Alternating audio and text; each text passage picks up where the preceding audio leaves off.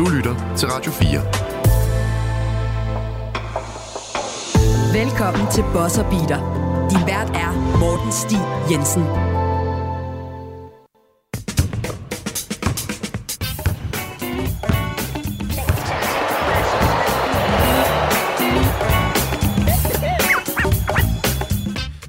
Rigtig hjertelig velkommen til Boss Beater. Mit navn det er Morten Stig Jensen, og dette er det sidste program i 2023. Så derfor skal vi selvfølgelig i dag kigge lidt tilbage på året, der er gået, og så skal vi kigge lidt fremad i øh, 2024. Og derfor så har jeg allieret mig med Malte Arbo, som er tilbage igen. Uh, du har fødselsdag i morgen, så uh, tillykke med, med dagen i morgen. Nu aftager vi det her tirsdag aften, så når folk lytter til det her fredag, så er du allerede blevet 29. Uh, øh, hvordan har du det med at træde ind i dit uh, sidste år som uh, ung person? Uh, jeg synes, det er ret vildt.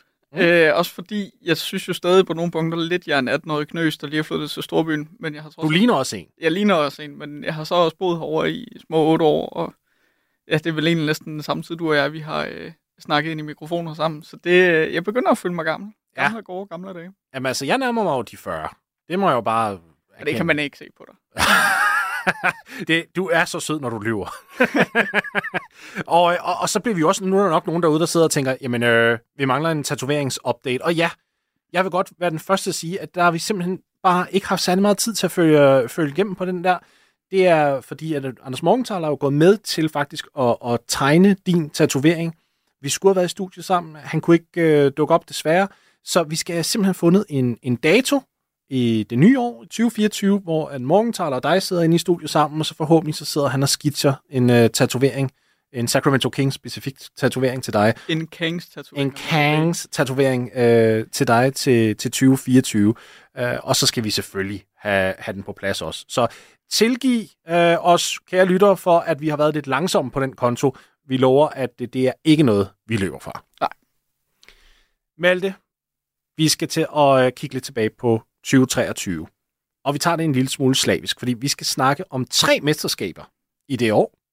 Og så skal vi snakke om et bestemt draft. Og ja, vi bliver nødt til at starte med det, sådan rent kalendermæssigt, med NBA Finals. We'll go, rebound, Caldwell Pope.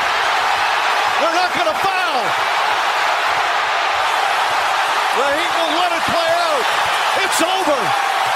At last, the long wait is over. After 47 years, the Denver Nuggets can finally call themselves NBA champions.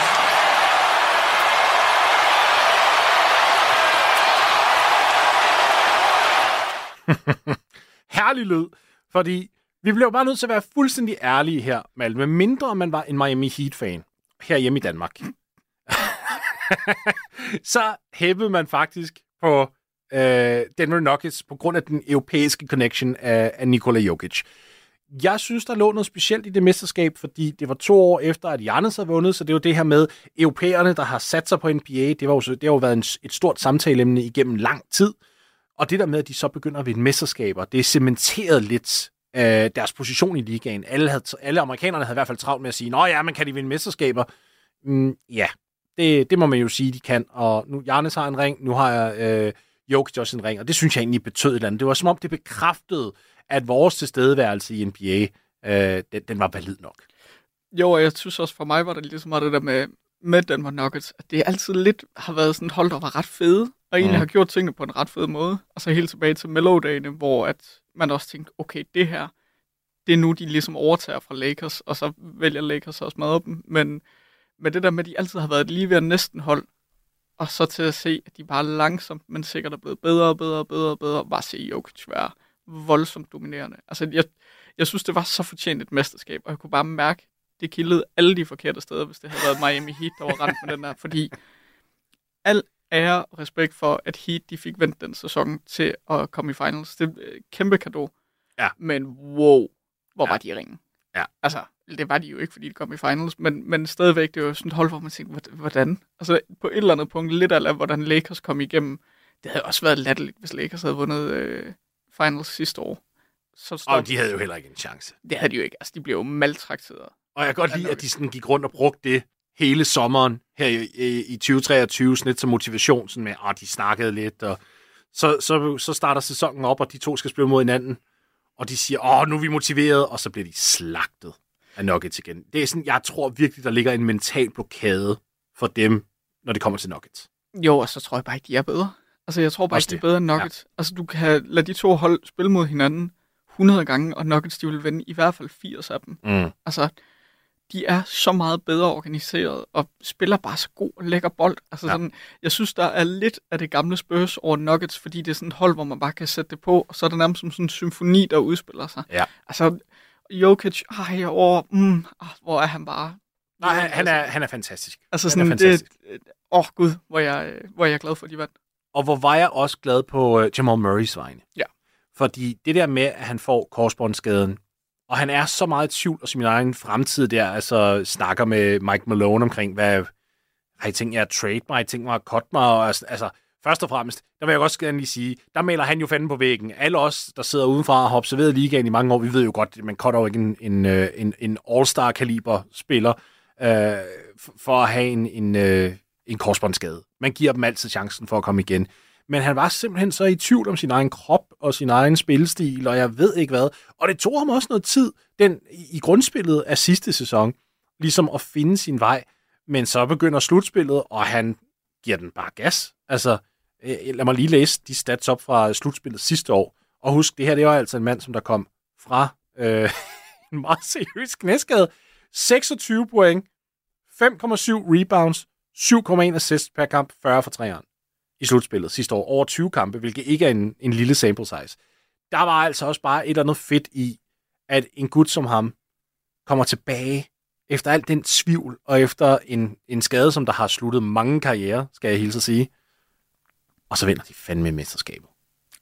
Det, er- jeg synes, det var så fortjent, som noget nogensinde har været. Også fordi, du kunne bare se deres march igennem, øh, øh, øh, hvad hedder det, Vest. At mm. der var man jo sådan, jamen, det er jo jer, der skal vinde. Altså, jeg havde svært ved at se et andet hold, Ja. hvor jeg sådan tænkte, I har fortjent det mere end dem. Man kunne have håbet, Boston var kommet i finals, bare for at de kunne tabe endnu et år, men det må vi jo så have til gode. Men, men det er jo næsten ærgerligt, at de så skulle øh, nøjes med at slå Heat i finalerne. altså, det, jeg synes virkelig, virkelig, de var gode. Grunden til, at jeg også har taget det her med for dem, er jo grunden til, at jeg synes, det er spændende at snakke om. Jeg kan ikke lade mig sidde med den der følelse af, at vi muligvis også i år, altså da de vinder mesterskabet, ser det første led af en potentiel dynasty. Jeg lukker nemlig ikke døren for, at Denver kan vinde betragteligt flere mesterskaber. Altså, jeg, jeg, jeg siger ikke, at de kommer til at vinde 4, 5, 6 stykker, men jeg lukker heller ikke døren for, at de sidder med tre. Hvordan er de aldersmæssigt? Jokic De, ah, de, de, de, hvad er han? Er han gode, altså. 28? Ja, 28-29, og det er størstedelen af deres supporting cast. Det er også, altså det er, de er i midten af 20'erne til sent 20'ere. De har deres draft picks. De, har, de havde tre draft picks, øh, som de brugte i draften i år, som de allerede er i gang med at give nogle developmental minutes, som ser ud til faktisk at flaske sig. Det virker til, at de har gjort det på den rigtige måde, kontra Golden State Warriors, der ligesom prøvede at sige, okay, vi skal prøve at gøre det med begge sider. De sagde, prøv at høre, vi vil gerne være en lille smule yngre. Vi vidste, at vi skulle miste Bruce Brown, så vi kommer nok til at tage et lille skridt tilbage, men vi kan bruge nogle af de minutter på en Julian Strother, for eksempel. Prøve at se, hvad han kan. Og han viser til at være rigtig dygtig, så ham kan vi ligesom tage, tage med i de her, det er sådan en step-by-step-proces, og så måske næste år, så ligner han en, øh, en sjette mand, eller måske endda en starter, eller et eller andet. Altså, det er jo den måde, man vinder på, det er jo at drafte godt og udvikle godt, samtidig med, at man holder sit toptalent øh, til stede, og det er de jo formået. Jo, og ikke bare kaster øh, de unge spillere for løverne, og sådan, "Jamen, du må jo være god. Øh, gør nu bare, som I andre vi gør. Øh, jeg, ja, jeg synes, og det har egentlig på et eller andet punkt altid for mig været lige med Nuggets. Det der med, at man har været god til at drafte fint og hive nogle spillere ind, og så lige pludselig så ser man Nuggets kamp og tænker, hvad fanden er ham der? Og så, ja, så er det bare en Nuggets-spiller, der mm-hmm. Mhm. er, er god igen. Det, jeg, jeg er virkelig, virkelig imponeret over dem. Ja, altså Mike Malone synes jeg fortjener øh, alle, alle de, de øh, komplimenter, man kan sende hans vej.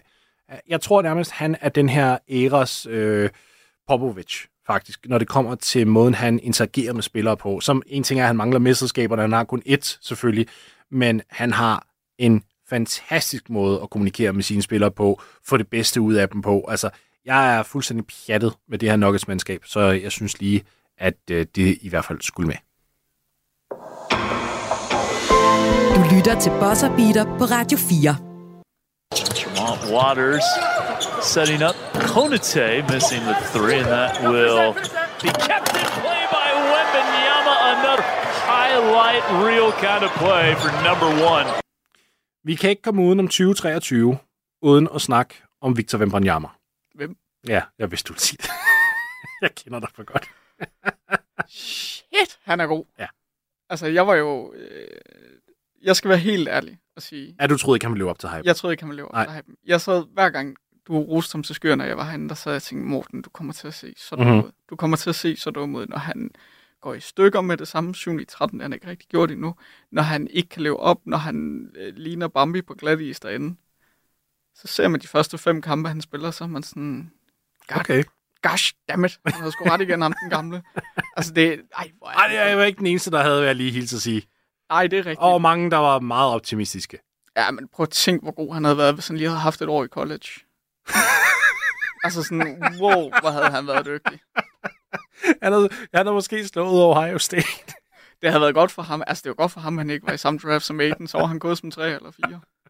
Nej, øh, spøg til side. Men, Ja. men han er jo vanvittig god. Altså, og også bedre end jeg på nogen måde mm. havde tur at håbe, at han ville være. Måden, han spiller på, altså, også bare hvor god han er til at spille de der store matchups. Øh, fordi jeg havde forestillet mig også, at det måske ville være svært for ham at komme ind i ligaen med al den hype og de der store kampe. For eksempel de gange, hvor han har spillet mod Kevin Durant. Ja. Hvor det virker som om, at han bare stepper op og er sådan, jamen så, så prøver vi det her, og nu, nu går vi til hinanden. Jeg er også en mand, så nu kører vi på hinanden.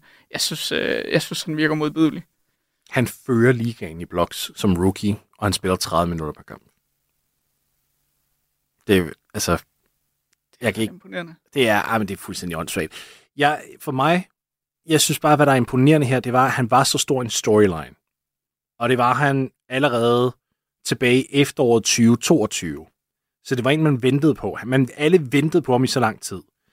Det at, og du kommer ind på det, det her med, at han træder ind i ligaen, og, og al den der hype der, det rører ham ikke.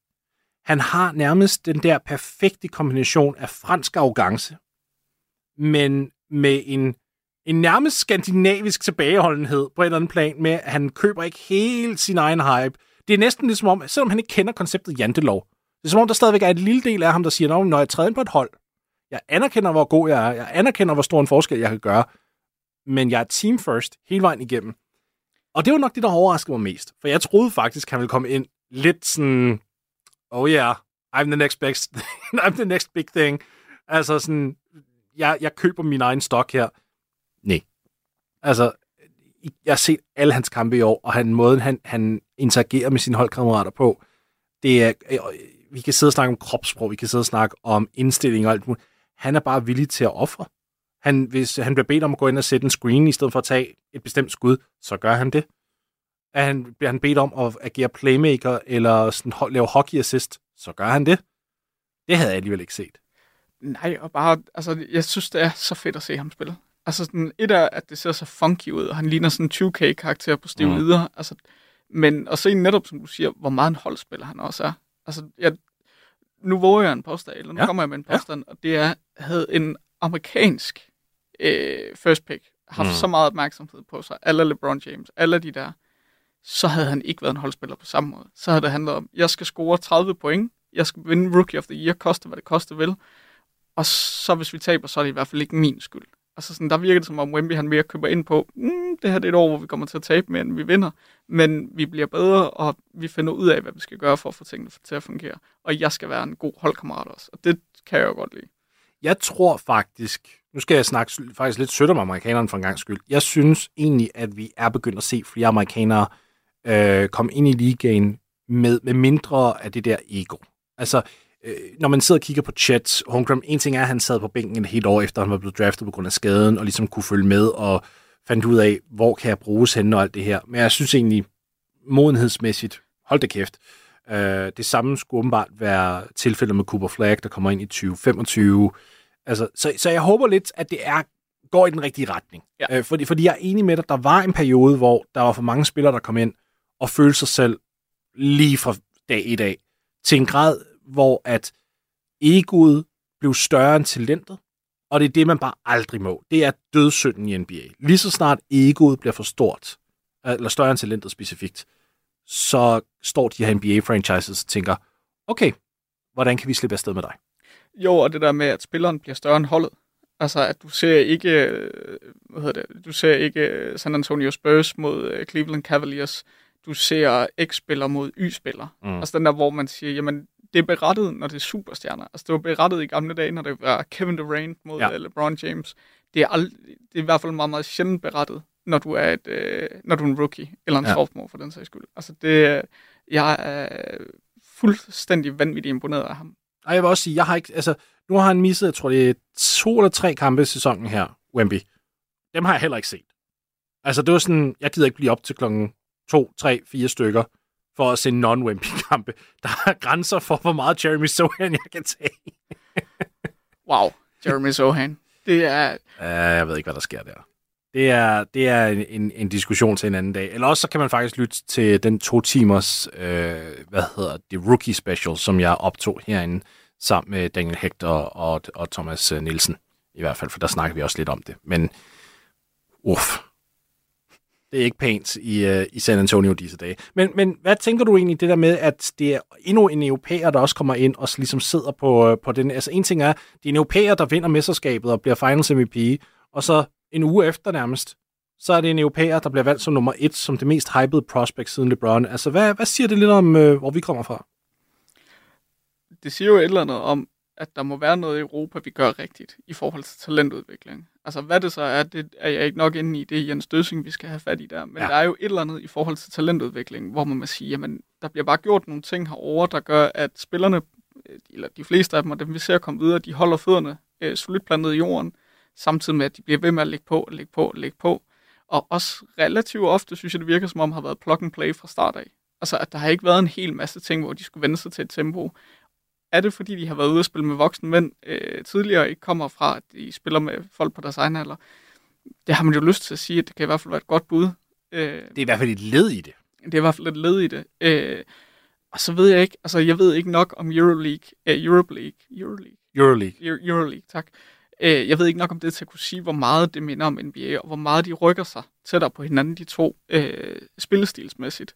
Øh, men, men der ligger jo et eller andet i, at, at vi europæer, vi bare, når vi sætter os noget for, så er vi måske en lille bitte smule bedre end amerikanerne.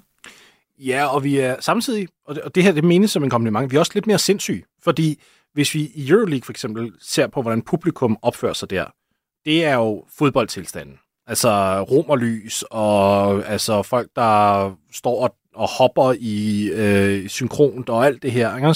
Hvor i NBA og i college, der er det familieatmosfære hele vejen igennem. Så man er vant til at mærke, altså folk, der nærmest hader dig, hvis du er på udebane her i Europa, så kommer du i NBA, og så er der, tror du, så er der nogen, der tænker, åh, nu skal du rigtig ind i et hårdt øh, udebanemiljø, og så er det en gut, der sidder ved straffekasten med en koklokke eller et eller andet. Prøv lige at høre, europæerne sidder der griner det indvendigt og tænker, skulle det påvirke mig? Jeg har folk, der sidder der og, og kaster mønter efter mig, og, og øh, laver, hvad hedder det, jeg skærer de hoved over, øh, hvad, hvad hedder det, stra- hvad, det med, med hånden der, ja, Ja, med fingeren hen over halsen. Ja, lige præcis. Sådan cutthroat. Altså, deciderede trusler også på sociale medier. Altså, nogle gange, når jeg går ind og læser, hvad, hvad folk altså, skriver om Ife, for eksempel, for eksempel, da han smadrede Barcelona for øh, nogle uger siden. Holy shit. Altså, det er sådan, de der spanske fans der, det var bare, det er sådan noget, du ikke vil se i, øh, i amerikanske kommentarspor på Twitter. De går, de går hardcore. Så jeg tænker, hvis man er vant til det her overfra, man kommer til NBA, bare sådan, ja, nu sidder jeg med en finger, sådan en skumfinger på, og, og prøver at distrahere dig fra at ramme straffekast. okay, good luck. Hvor der står nogen en gang imellem og være sådan, hvor er romerlys? Ja, hvor hvor- er ham der makkeren, der plejer kæft, mand. at Jeg- forsøge at hænge mig i en lykke? der er helt stille. så jeg tror, at indstillingen har, har meget med det øh, at gøre i hvert fald. Men jeg kan høre, at du er også øh, fast på, på Team Wemby. Ja, jeg har til gengæld et spørgsmål til dig. Endelig. Det er, hvad... Altså nu ved jeg godt, vi er cirka halvvejs med sæsonen. Øh, Nej, ikke engang. ikke engang næste sæson. Mm. Hvad er det, han lægger på der? Hvor er det, hvor er det vi ser hoppet fra ham fra sæson 1 til sæson 2? Øh, Åh, det er så svært at sige, fordi de mangler, de har jo ikke en point guard. Det er jo derfor, vi sidder og cracker lidt jokes på, på Jeremy Sohans øh, konto. Så, så det er så svært at sige, at jeg regner stærkt med, at de får en rigtig point guard. Og så skal man jo ligesom prøve at finde ud af, okay, hvad af hans forbedrede produktion næste år kommer til at være ham, og hvad er det kommer til at være på grund af en point guard. og det kan man aldrig sådan rigtig helt få på plads. Man kan lave nogle sådan lidt educated guesses, men du ved det aldrig helt. Jeg vil sige, hvis de får en point guard her inden trade deadline, og vi skal snakke lidt om, om trade deadline her senere i programmet, så, så tænker jeg, at allerede der kan vi så begynde at se lidt af en separatør og sige, okay, her har vi nogle statistikker med Wemby uden en point guard, her har vi nogle statistikker med Wemby med en point guard, hvad tilføjer det? Og så kan vi sammenligne næste år, hvis han tager et hop der, og så skal vi nok ikke sammenligne med statistikkerne, øh, som vi ser nu, inden en point guard, så skal vi sammenligne med statistikkerne, efter de har været en. Fordi så, bliver du, så kan du ligesom få en lidt mere ærlig, øh, statistisk, vil jeg sige, display af, hvor er han henne rigtigt. Men jeg tænker da, at han skal være en bedre skytte, altså hans skudvalg skal blive lidt bedre, men det kommer også igen. Det er også en point guard, der skal sætte bordet, ikke også? Han skal jo ikke være playmakeren. Han skal være en sekundær playmaker, han skal være en connector, han skal være en short roll spiller. Um, det, det, det, det, han skal være. Han skal ikke være en, der går ud 30-40 fod for kurven og spiller point guard. Uh, det, det tænker jeg i hvert fald ikke er, er han. Han er jo ikke Jokic. Hvem, øh, har du en point guard i tankerne til dem? det ved du, jeg har. Emmanuel Quickly fra New York Knicks. Jeg, jeg har den, den, øh, den agenda, den driver jeg. Der er nok øh, headmaster af den øh, agenda øh, fanklub der, fordi det, det giver bare for meget mening i, min, i, mit, i mit lille hoved. Uh, her har du en eksplosiv score. Han er, han er en stjerne i min optik, altså en, en skjult stjerne. Jeg glæder mig så meget til at se, hvor han ender henne, fordi han skal bare ikke blive i hvor han får 24 minutter per kamp. Jeg synes, det er fuldstændig utilgiveligt, at Nix ikke at forstå, hvad de har på deres hænder der. Han kommer til at gå ind i restricted free agency, og jeg håber bare, der er et hold eller to derude, der ligesom er klar til at give ham det der max offer sheet. Fordi han er en stjerne, jeg er slet ikke i tvivl, og han vil passe super godt ind i, i San Antonio som floor spacer, som en, der får ting til at ske. Og jeg tror, Wemby han vil nyde at spille med ham, hvis det var. Står den? Du lytter til Buzzer Beater på Radio 4. Germany have done it! They have conquered the world! Brilliant performance from Alexa Abramovich and Bogdan Bogdanovic all World Cup long. But it's the team in white, Germany, that are going to reach the top of the podium. Mesterskab nummer to i øh, 2023, det var jo selvfølgelig VM, hvor Tyskland snupper alt sammen. Og igen, så var der noget schadenfreude med, at det ikke var amerikanerne, og det er altså ikke fordi, at vi er anti-USA øh, nødvendigvis på det her program overhovedet, men der er bare noget lækkert i, at øh, det er europæerne og, øh, og, og, og altså udlændingene generelt, eller udlændingene for os er det jo ikke, øh, som der sidder på, på, på toppen med basketballverdenen. Der er noget fantastisk i det, fordi sporten er blevet så global. Det er verdens næststørste sportsgren. Derfor er det fedt at se, at det ikke kun er et land, der har siddet på magten så meget længere. Og det gjorde de jo, USA, for helvede da. Lad os nu være helt ærlige, det gjorde de jo i mange, mange år. Altså, man kunne nærmest ikke slippe udenom dem. Uh, en ting er, at de går så meget op i VM, bevares. Der var ikke nogen LeBron, Steph Curry og alt det der. De går mere op i OL, det forstår jeg godt, men ikke desto mindre enormt spændende at se, at det var Tyskland, der tog den hjem. Ja, og også et tysk hold, hvor jeg har svært ved at sige, det der, det var stjernen.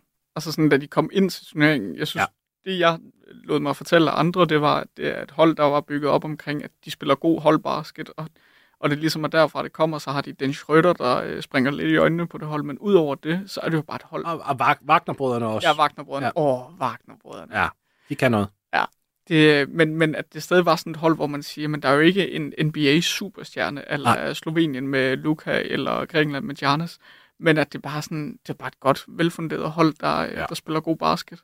Men, men med kvalitet, ikke også? Og det er, jo det, det er jo nok det, som man mangler i Slovenien, især hvis vi nu tager dit eksempel med Luka. Der er han jo suverænt den bedste. Der er ikke særlig meget NBA-kaliber talent omkring ham. Hvis der for eksempel kom to, tre, måske fire yderligere NBA-spillere ind på, på det hold, som der måske ikke nødvendigvis er stjerner, men bare rollespillere i NBA. Ja. Det vil gøre verden til forskel. Altså, så kunne Slovenien sidde på europæisk basketball de næste mange år, for eksempel. Så, så jeg synes, Tyskland havde den der rigtig fede balance med talent og holdorienteret spil.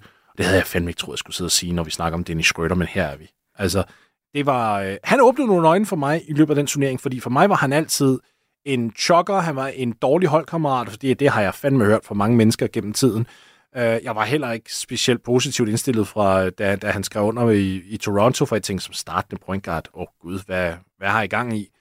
Han gør det faktisk okay. Altså, han gør det heller ikke nødvendigvis mere end okay, men taget betragtning af forventningerne, jeg havde, så har han da oversteget dem. Så godt for Dennis Schröder at forvente sit ry om en lille smule og ligesom bevise, okay, jeg kan også spille øh, holdorienteret basketball. Jo, måske bliver lidt mere moden. Altså, øh, der har jo været mange af de der historier med, hvor mange penge han har takket nej til, for så ikke at få det offer sheet, han havde regnet med. Mm. Så måske er der også bare en mand, der er ved at, at have lært lektion nu, og ligesom har fundet ud af, jeg bliver nødt til at være en god holdkammerat. Jeg bliver måske også nødt til at lade være med at tro, at jeg er Guds gave til basketball. Ja, det du refererer, det var jo selvfølgelig, da han sagde nej tak til 80 millioner fra dine Los Angeles Lakers, og øh, måtte se sig nødsaget til at skrive under, var, på det, var det en mid-level exception, eller var det endda en minimum? Jeg mener, det er en minimum. Ja, jeg mener faktisk også, det var en minimum, nu jeg tænker mig om. Det må virkelig have været et, et hårdt slag på øh, selvtilliden, og også bare sådan, man sidder og siger nej til 80 millioner, fordi man tænker, man er mere værd, og så det, du får, det er en minimum. Uh, det skal også lige siges, altså han, han blev 30 her til, til september, og øh, hvis han har tid til at blive modnet på den måde, så er der også tid for dig. Du bliver 29 næste gang, så lige om et års tid, så kan jeg forvente, at du tager et, det samme leap. Ja, 30 år er ingen alder, men altså, hvis Radio 4 de tjekker ind med 80 millioner, så tager jeg nok det over. Ej, men øh, alt i alt med, med VM, hvad, hvad var din sådan, øh, generelle opfattelse af, af hele turneringen? Altså, var det, var det repræsentativt, at det er Tyskland, der vinder, at det var øh, Europa, der ligesom sad på det hele, eller er, det, er, den, er, den lidt, er den lidt snasket, fordi det ikke var USA's bedste, der var med? Jeg tror, at det første, der overraskede mig, det var, hvor sindssygt mange kampe, de spiller lige i øh, rumpetten af hinanden. Ja. Altså, der var jeg sådan, jamen, altså, det kan jo ikke passe, at de skal spille hver evig eneste dag. Øh, så synes jeg, det var ærgerligt, at, at USA ikke stillede med et bedre hold. Altså sådan, jeg vil gerne have set et godt USA, øh, eller Team USA komme til, til VM og ligesom prøve at vise sig frem.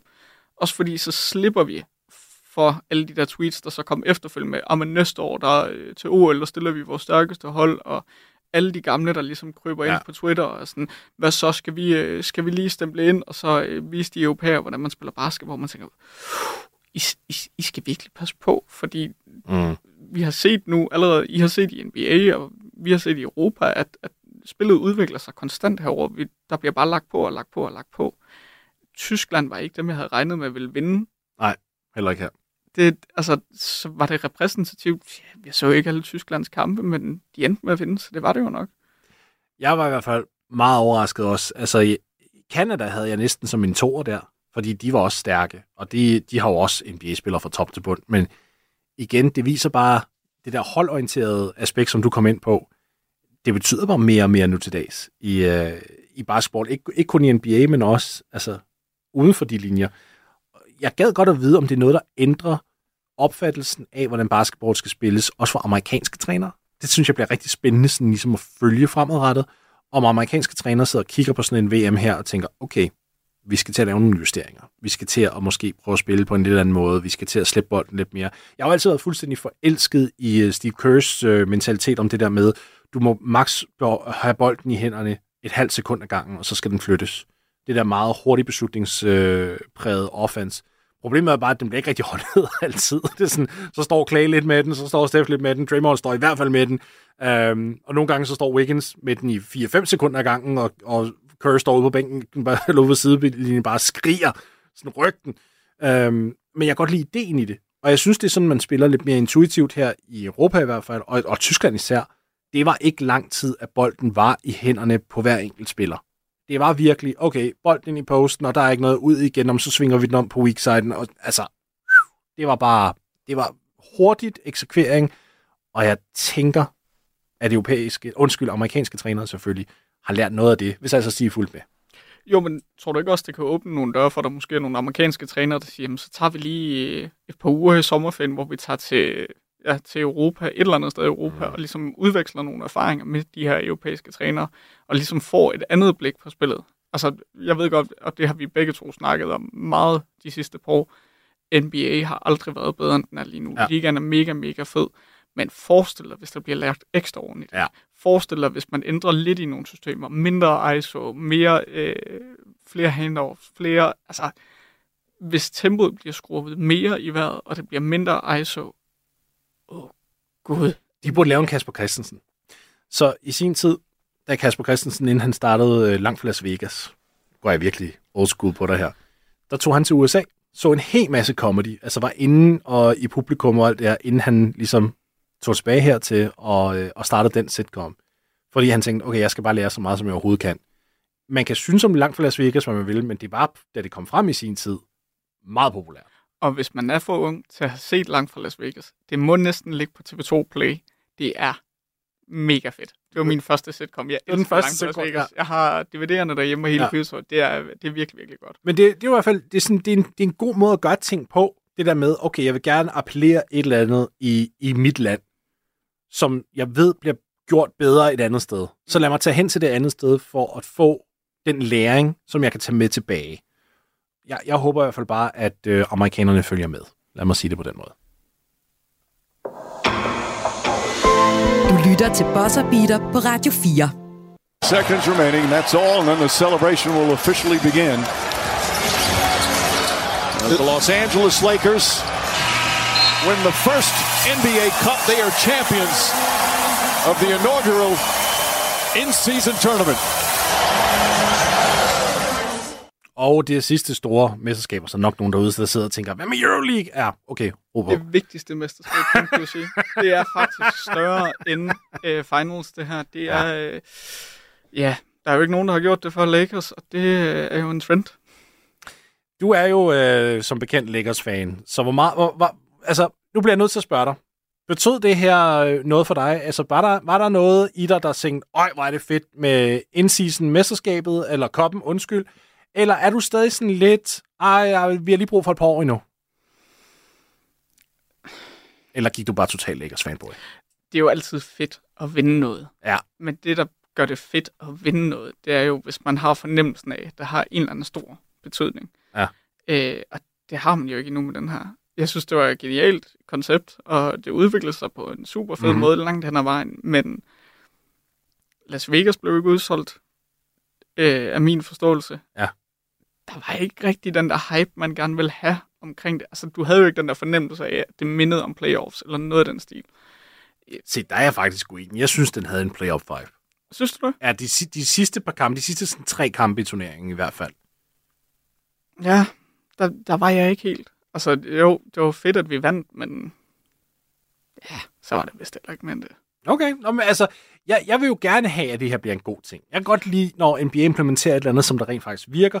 Og øh, jeg ved da også godt, at vi har, jeg har haft nogle gæster inde i studiet, der har været overvældende negative over for uh, in-season-turneringen. Der er jeg virkelig ikke, fordi jeg synes, det er en mega, mega god idé.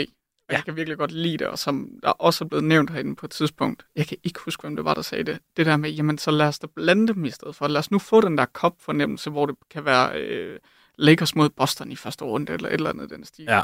Altså sådan, giv os nu den fornemmelse i stedet for. Det var mig, der sagde det, og det var, jeg er, det var nok den ting, jeg har været mest skuffet over med in-season-turnering. Det var det, at, at det stadigvæk var East og West. Og jeg kan godt forstå ideen i, at så stedet, fordi der ikke skal rejse så meget, men ej, come on. Hvis man gerne vil sælge et produkt og gøre det så spændende som overhovedet muligt, så synes jeg også, man skal gøre det så unikt som overhovedet muligt.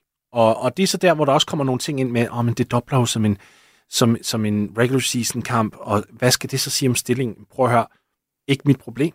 Det må være NBA schedule makers, der skal finde ud af det. Så jeg synes ikke, at det er noget, som vi- du og jeg og herre og fru Jensen ellers skal sidde og have et svar på. Det må være NBA's problem. Vi skal sidde og kigge på det ud fra et perspektiv af, at vi forbrugere. At vi vil gerne have et produkt, der er super spændende, og det må også bare betyde, at man bliver nødt til at, øh, at mixe det lidt op, så det ikke bare er øst, øst, vest, vest. Og så en lille ting, jeg synes vil kunne noget.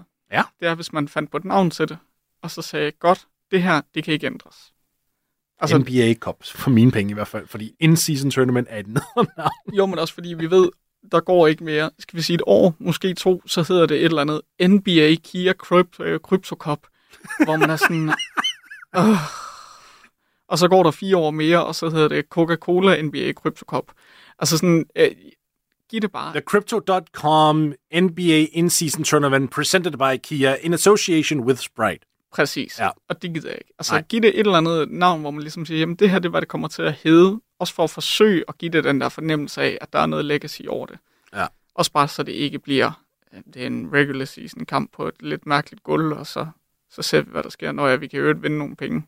Jeg glæder mig til at se, om det her det bliver en, en Netflix-ting, faktisk. Fordi Netflix har budt ind på, øh, på, på generelt bare in-season tournament, og hele det her in-season tournament format kunne godt gå til en anden udbyder. Forhåbentlig, så os, der ser League Pass hjemme, det skal, det skal ikke gå ud over det. Jeg, jeg mener stadigvæk, at kampen skal være der, men jeg synes, det vil være meget interessant, at der ligesom kommer endnu en partner ind ved siden af, fordi hvis Netflix køber sig ind, så vil de også komme ind med nogle idéer, og så vil de sige, prøv at hvis vi skal bruge flere milliarder dollar på at købe rettighederne hertil, så skal I også sørge for, at produktet er værd at se, så lad os prøve at sætte os sammen og brainstorme nogle idéer og sådan noget. Jeg, jeg tror, det vil være godt for NBA, at der kommer en helt sådan outside tv-partner ind og siger, lad os lige prøve at, at dreje på nogle knapper. Jeg justerer lidt og se, ja. om vi kan lave et eller andet fedt ud af det. Altså, fordi det er jo stadig en legeplads nu, og det er ikke etableret nok til, at, at man kan sige, jamen sådan her har det altid været. Øh, jeg, jeg håber, man øh, giver Netflix muligheden for at, øh, at spice det lidt op på en god måde. Du lytter til Buzzer Beater på Radio 4. Malte, vi har rundet 2023 øh, af i hvert fald, og øh, skal kigge lidt fremad til 2024. Og der har vi tre emner på øh, listen her. Vi har trade deadline, Detroit Pistons og MVP. Og de to sidste, det er, det er dem, du har valgt. Du vil gerne snakke om Pistons og, og MVP-ræset. Jeg tænker, at vi går en forholdsvis hurtig gennemgang af trade deadline først, fordi vi ved jo selvfølgelig ikke, hvad der kommer til at ske der. Men bare lige for at riste det hele op, den 8. februar, så er der trade deadline – der er trade deadline hver eneste sæson. Man må ikke trade efterfølgende. Og i dagene, nogle gange ugerne op til, så er der en helvedes masse aktivitet. Som regel, så er det de her øh, mesterskabskandidater, der lige prøver at gøre sig en smule stærkere, og nogle af dem, som du måske har indset, hov, vi er slet ikke med i slutspillet, øh, altså slutspilsbilledet, vi skal måske af med nogle veteraner, så vi sælger, og så er det der, hvor at øh, slut, øh, mesterskabskandidaterne selvfølgelig øh, bliver købere. Er der et hold, her, som der sådan hopper ud for dig, der ligesom siger, at det her hold skal bare være køber. Fordi jeg har nemlig et. Jeg tror gerne lige, jeg vil høre dit hold. Minnesota Timberwolves. Jo. De ligger nummer et i vest, og der er mange, der nok tænker, nej, hvor er det fint. Og ja, det er det vil også bevares, men de har kun to, sko- to spillere, der rent faktisk skal score på lidet.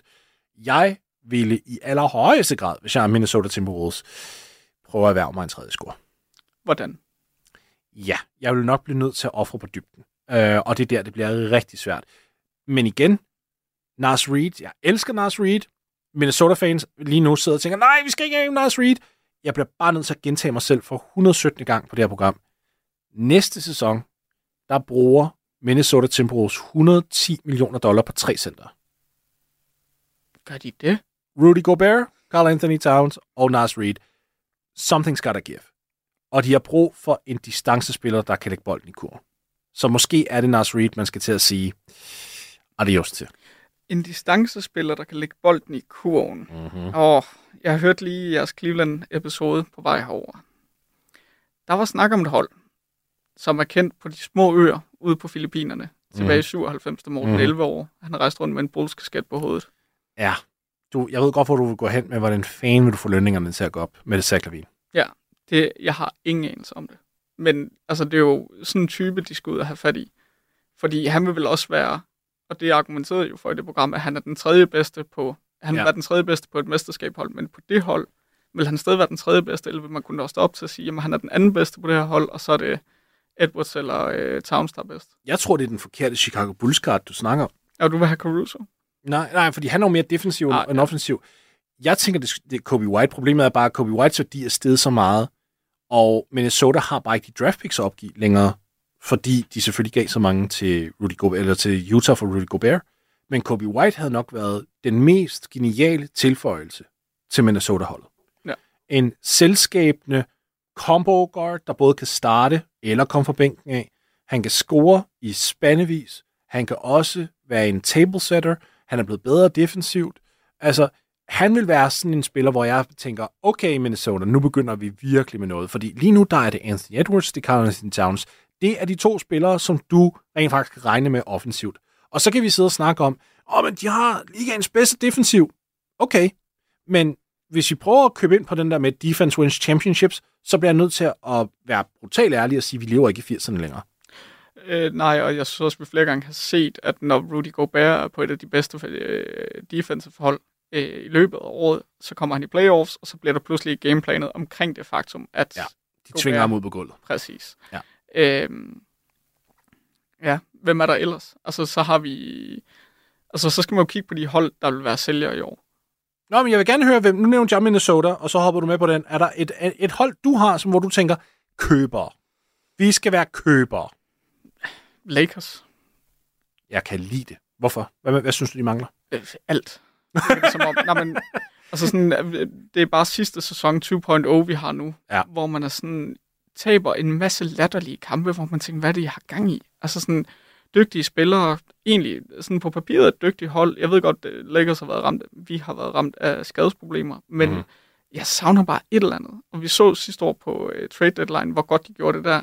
Hvis man kan replikere det, hvis det er et dansk ord, uh, hvis man kan genskabe det, så, uh, så vil det være lækkert, men jeg har svært ved at se, hvad man skulle gøre, for det blev jo højst sandsynligt være D'Angelo Russell, der blev offret.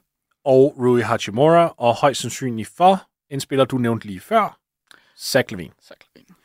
Jeg hader ikke den trio, vil jeg så lige hilse at sige, hvis det er LeBron, Davis og Zach Levine som de tre bedste, fordi Levine vil 100% være en, altså, den tredje option på det hold.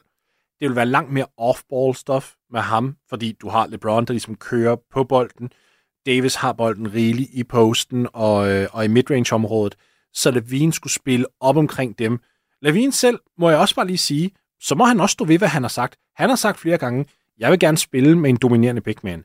Jeg vil gerne spille med et do-it-all forward, altså en superstjerne, LeBron James. Okay, jamen hvis du kommer til Lakers, så spiller du med lige de to ar- arketyper, som du egentlig snakker om. Så burde du også inkorporere dig som den der off-ball-løsning, øh, og det må man jo give ham. Det er han fandme. Han, når han endelig vil være det, så er han en genial off-ball-spiller. Så jeg kan egentlig godt lide den løsning. Så har du styr på offensiven i form af LeBron, Davis, Lavine. Så er spørgsmålet selvfølgelig, har du nok forsvar omkring dig? Altså, du, mist, du mister jo ikke rigtig noget i den afdeling, hvis det er Russell og, øh, og Hachimura, du sender ud. Fordi de to, de er offensivt drevet. Ja. Men løser det noget, Malte? Ja, det tror jeg egentlig, det vil gøre. Jeg tror, de vil være bedre. Også fordi, jeg, synes, jeg har nogle gange siddet med fornemmelsen af, når jeg har set Lakers, at hvis ikke det er LeBron eller AD, Mm-hmm. så stopper den lidt der. Altså det, man havde håbet, D'Angelo Russell kunne blive til, øh, det er han nogle gange, men bare ikke nok til, at det er kontinuerligt, og til, at man kan vinde kampe på det. Ja. Øh, vil Zach Lavine kunne vinde kampe ene mand? Han, vil nok, han vil nok kunne vinde dig et Ja. par. Ja. Han vil vinde et par, og særligt mod de dårlige hold, som ja. Ja. jeg synes Lakers også har haft problemer med i år. Altså, de har tabt til nogle hold, hvor man tænker, hvad laver I? Og så samtidig så har de slået nogle hold, hvor man tænker, kan vi det? Mm. Øh, jeg tror, det vil gøre dem bedre. Problemet er, ja, defensiven vil, vil det kunne hænge sammen stadigvæk. Men man vil så til gengæld kunne læne sig fuldstændig i offensiven, for du vil stadig have Austin Reeves. Så du vil have en top 4 af LeBron, Davis, Levine, Reeves. Altså det hold kan på en god dag komme op og ramme 140. Ja. Så der er kampe, du kunne vinde, hvis du bare lige anerkender sådan slutningen af første kvartal, sådan, okay, det er den her type kamp. Altså, AD, vi har brug for 40 for dig. LeBron, vi har brug for 35 for dig. Levine, vi har brug for 25 for dig. Austin Reeves, du skal bare give os så meget playmaking og, og off-ball shooting, du overhovedet kan give os på bænken. Ja. Altså, så tror jeg godt, at de kan vinde en holdfuld kampe mere, end man måske havde forventet. Men, men jeg er enig med dig i, defensiven vil blive et problem, fordi hvem har du så tilbage? Altså, Davis selvfølgelig er en elite forsvarsspiller. Torian Prince har spillet fint nok defensivt. Jeg synes, han er en lille smule overvurderet, end hvordan i hvert fald amerikanske Lakers-fans præsenterer ham. Sådan, men øh, han er, fint. Han, er ikke, han er ikke negativ på den ende af banen. Så hvem skal det være? Gabe Vincent? Okay. Cam Reddish? Mhm. Jared Vanderbilt selvfølgelig, en genial defensiv spiller, men kan du have ham på banen i slutspillet? Ikke rigtigt, fordi han kan ikke score. Hvad fanden gør man ikke også? Jo, og så er det jo der, man skal kunne planlægge sig ud af det defensivt. Altså, så skal du køre nogle defensive schemes, der gør, Ja. ja. at der ikke er nogen, der bliver offret. Men der er også bare et modsvar til det. Altså, det er jo det, der kommer. Kom Ja. ja. playoffs, så, øh, så bliver det jo hele tiden, altså, så bliver det jo skakspillet for trænerbænken, hvor det bliver interessant. Og, og der stoler jeg ikke nok på øh, Ham til, at han kan, han kan få det til at fungere. Hvis Toronto endelig er ærlig over for sig selv og er villig til at slippe OG Ananobi, så er det ham, jeg vil gå efter, i stedet for Zach Levine, hvis jeg er Los Angeles Lakers.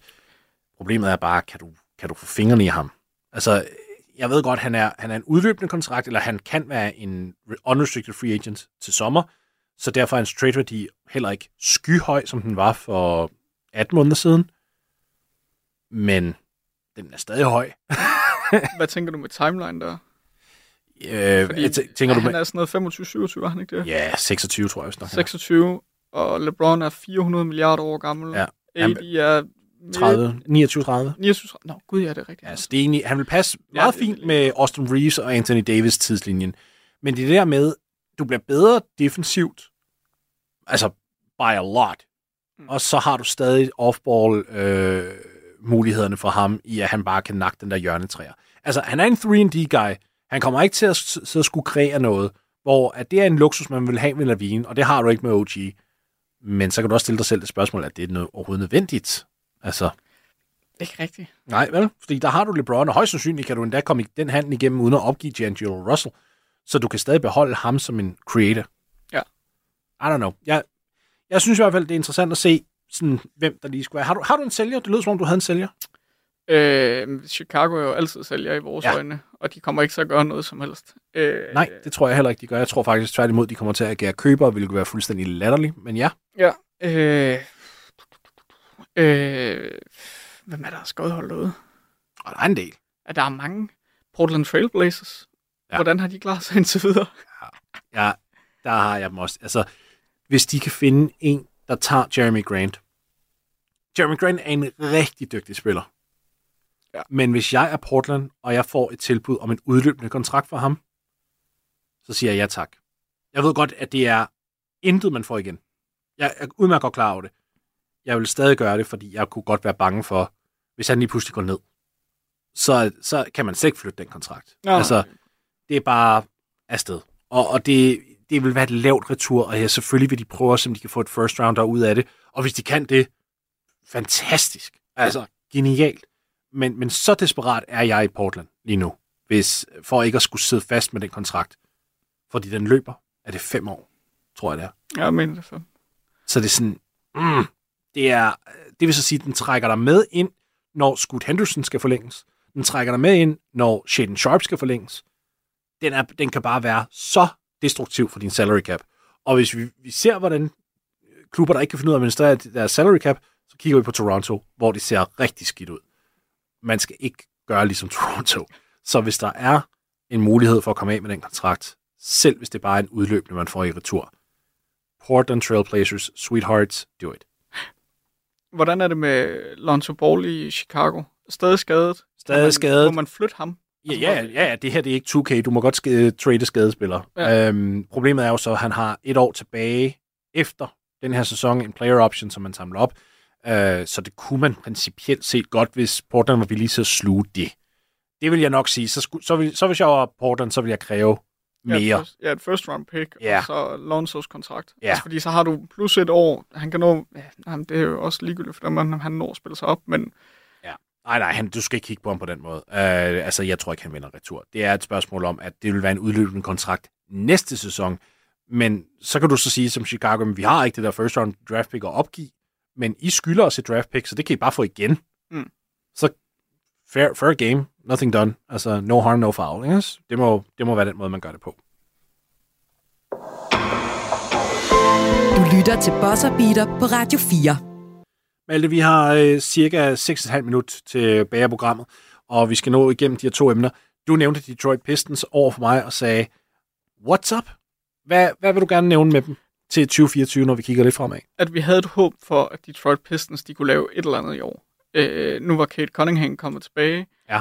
Øh, de har den dårligste øh, streak i øh, ligaen i forhold til tabte kampe i streg. Ja. Øh, De er 2 og 27 og har tabt 25 streg, mener jeg. 25 mener det er. Hvad foregår der? Hvad gør man i Detroit? Altså, fordi der var, øh, ejeren var ude og snakke om, at øh, byen fortjente bedre, og der lugtede lidt af, at der måske snart kunne ske et eller andet på ejerskabsfronten. Hvad, kan der det, Morten? Principielt set, ja. Altså, der milliardærer jo står i kø øh, for at eje et NBA-franchise. Så hver gang der er nogen, der, der sælger, så går der ikke lang tid før, NBA når over den proces, og så finder man en, en køber. Jeg vil slet ikke se det som værende et problem at skulle øh, sælge Detroit Pistons, og jeg vil også sige, at den måde, som infrastrukturen bliver kørt på der, med vennehyringer og, og hyring af brødre og søstre og børn og jeg ved ikke hvad, at så er det da en helt organisation, hvor at man ikke har hyret på øh, kompetenceevner. Så, så ja, hvis, hvis det kommer i spil. Altså, de kan da godt være, hvad hedder han, Tom Gore, mener jeg nok, han hedder ham, Iron. Øh, hvad kan de få, hvad kan de få for, for Pistons nok? 3 milliarder dollar deromkring, 3,5 milliarder dollar på en god dag. Det er jo også en slat penge. Ja, og hvis du tilbyder det, så vil jeg da takke ja. ja, ikke? Men det er mere sådan, altså, jeg synes jo, det er ærgerligt, fordi på et eller andet punkt, så har de jo også et hold, hvor man tænker, jamen hvis tingene går deres vej, og hvis det hele det bliver Mm-hmm. lidt mere organiseret, og der kommer nogle bedre folk ind omkring, jamen, jeg synes sgu, NBA er sjovere, når, øh, når Detroit har et hold, der er noget, der er værd at kigge på. Men hvad er det så, du kigger på i 2024? Er det så, du håber du på, at de aktivt sælger holdet? Jeg håber på, at der kommer et eller andet fuldstændig clean sweep ned igennem den organisation, Ja. så der sker noget nyt, og man ligesom siger, jamen nu, nu bygger vi en fremtid omkring det her hold. Vi bygger en fremtid omkring Kate Cunningham, og så sætter vi nogle folk i spidsen for den her organisation, der rent Ja. faktisk ved, hvad de har gang i, og som ikke øh, er på min Facebook-venteliste. Ja, så, så ud med Troy Weaver som general manager, ud med Monty Williams mm. Som head coach. Altså, Ja. Ja. Er der en head coach, der rent faktisk gider at være head coach, og ikke bare gerne vil sidde på en sandstrand på Bahamas, indtil han får kastet penge i nakken. Altså sådan, fandme mange penge, han fik kastet i nakken. Jamen, det er det jo, men, men hvis du bliver nødt til at tilbyde en mand, der aktivt, nærmest aktivt har været ude og sige, jeg skal lige, Ha' et år. jeg skal lige have et år, hvor jeg ikke Ja. ja. er træner, og du så bare bliver ved med at tyre penge i ansigtet på ham, jamen, hvad regnede I med? Nej, han er ikke motiveret til det job overhovedet. Overhovedet. Øhm, han er fuldstændig checked out. Og det er sådan, som regel aldrig træneren, der skal være det. Øh, det er en bizarre situation. Jeg er helt enig med dig i, at det er et... Øh, altså, det er et hold, man skal holde øje med, men ikke de grunde, man normalt skal holde øje med hold. Det der med, at normalt, når man siger det, er sådan noget med, åh, det, her, det bliver godt, hold øje med dem. De, de skal nok lave noget sneaky godt. Man skal holde øje med dem, for at ligesom finde ud af, hvad fanden kommer der til at ske i fremtiden, fordi det her, det er pinligt. Altså, de er en total joke. Og det, der højst sandsynligt ender med, det er, at de kommer til at trade for Nas Reed, fordi de skal have flere center. det er sjovt. Altså, det er, jo, det er jo præcis den måde, de agerer på. Ikke også? Så de gik bagud sidste år med Wiseman ind, og, og altså, det er bare... Åh, jeg havde den trade, og jeg var sådan, jeg prøvede at være positiv, da den skete. Bare sådan, okay, jeg kan godt snakke mig ind i, at Wiseman har noget potentiale, måske. Sådan, men bare sådan, jeg løj over for mig selv, fordi, nej, de, det var deres eneste wing. Ja, nej, men altså, det- Nej, det var håbløst. Det var fuldstændig håbløst. Øhm, lad os prøve bare at, at rykke lidt videre, for vi skulle snakke om uh, MVP også, fordi vi har kun to og halvt minut tilbage. Dem vil du gerne snakke om. Vi går om lidt. Vi var selvfølgelig inde på dem her tidligere. Hvad er det, vi skal holde øje med i 2024 MVP-mæssigt? Joel Embiid. Mm-hmm. Vinder han igen? Øh, ja, hvis han bliver ved med at gøre, hvad han gør lige nu. Ja. Altså, hans statline er fuldstændig vanvittig. Ja.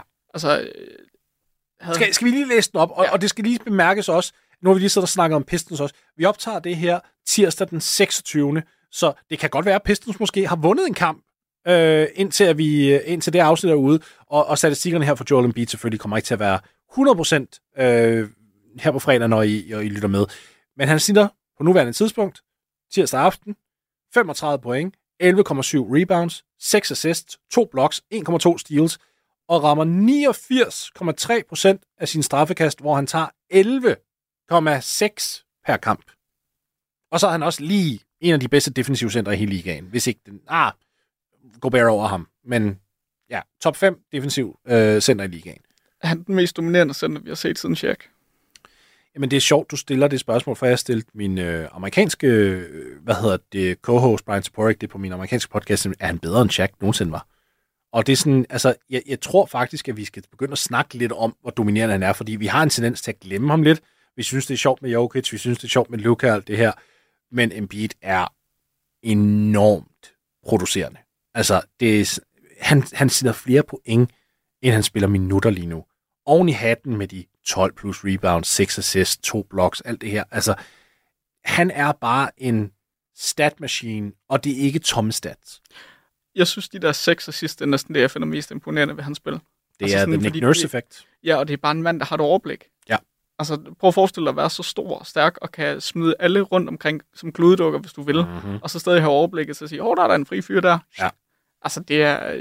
Uh, hvor jeg elsker Embiid. Kan du huske den narrativ, da Harden han blev øh, traded? Det var, at ej, så kommer Embiid ikke til at, at få alle de gratis point igen, og nej, Embiid kommer til at... Jeg, jeg synes det er godt nok, at, øh, at det, det narrativ, det er heldigvis dødt nu, men... Jeg kan huske en podcast vært over radiovært, der sagde noget i stil med, at der går ikke lang tid før en beat, han vil væk fra Philly. Jamen, hey, prøv lige at høre. Den, den tog jeg da helt fejl på, og det er jeg da glad for, at jeg gjorde. Jeg kan da godt lide, når spillerne bliver... Jeg, jeg, den ejer jeg. 100 procent. Ja. De har spillet over niveau, og det har været på grund af ham. Tyrese Maxey er blevet en, en stjerne, og de har alle mulige trade assets til at få sig en tredje stjerne, hvis det de har lyst til. Uh, det er vanvittigt, hvor meget fremtiden lige pludselig ser mere positiv ud for, for den klub, end hvad den gjorde for seks måneder siden bare. Vil du kalde det Harden-effekten? Det er lidt provokerende. Mm. Um, jeg tror også, det måske er one bridge too far, men jeg vil i hvert fald sige, at uh, det er ikke noget, der ikke har haft en effekt. Det var Bossen, og vi kom igennem 2023 og kiggede lidt frem til 2024. Malte Abo, tusind tak, fordi du var med. Til alle jer derude, rigtig godt nytår. Pas rigtig godt på jer selv, når I er ude, og, øh, og drik jer i hegnet. Pas, pas lidt på, ikke også? Og, og lad være med at fyre alt for meget af, men hvis I, hvis I har en lidt for høj promille. Lad være med at blande alkohol og krudt. Det er en rigtig, rigtig god regel. Indtil vi snakkes igen, pas rigtig godt på jer selv, og rigtig godt nytår. Ingen af det.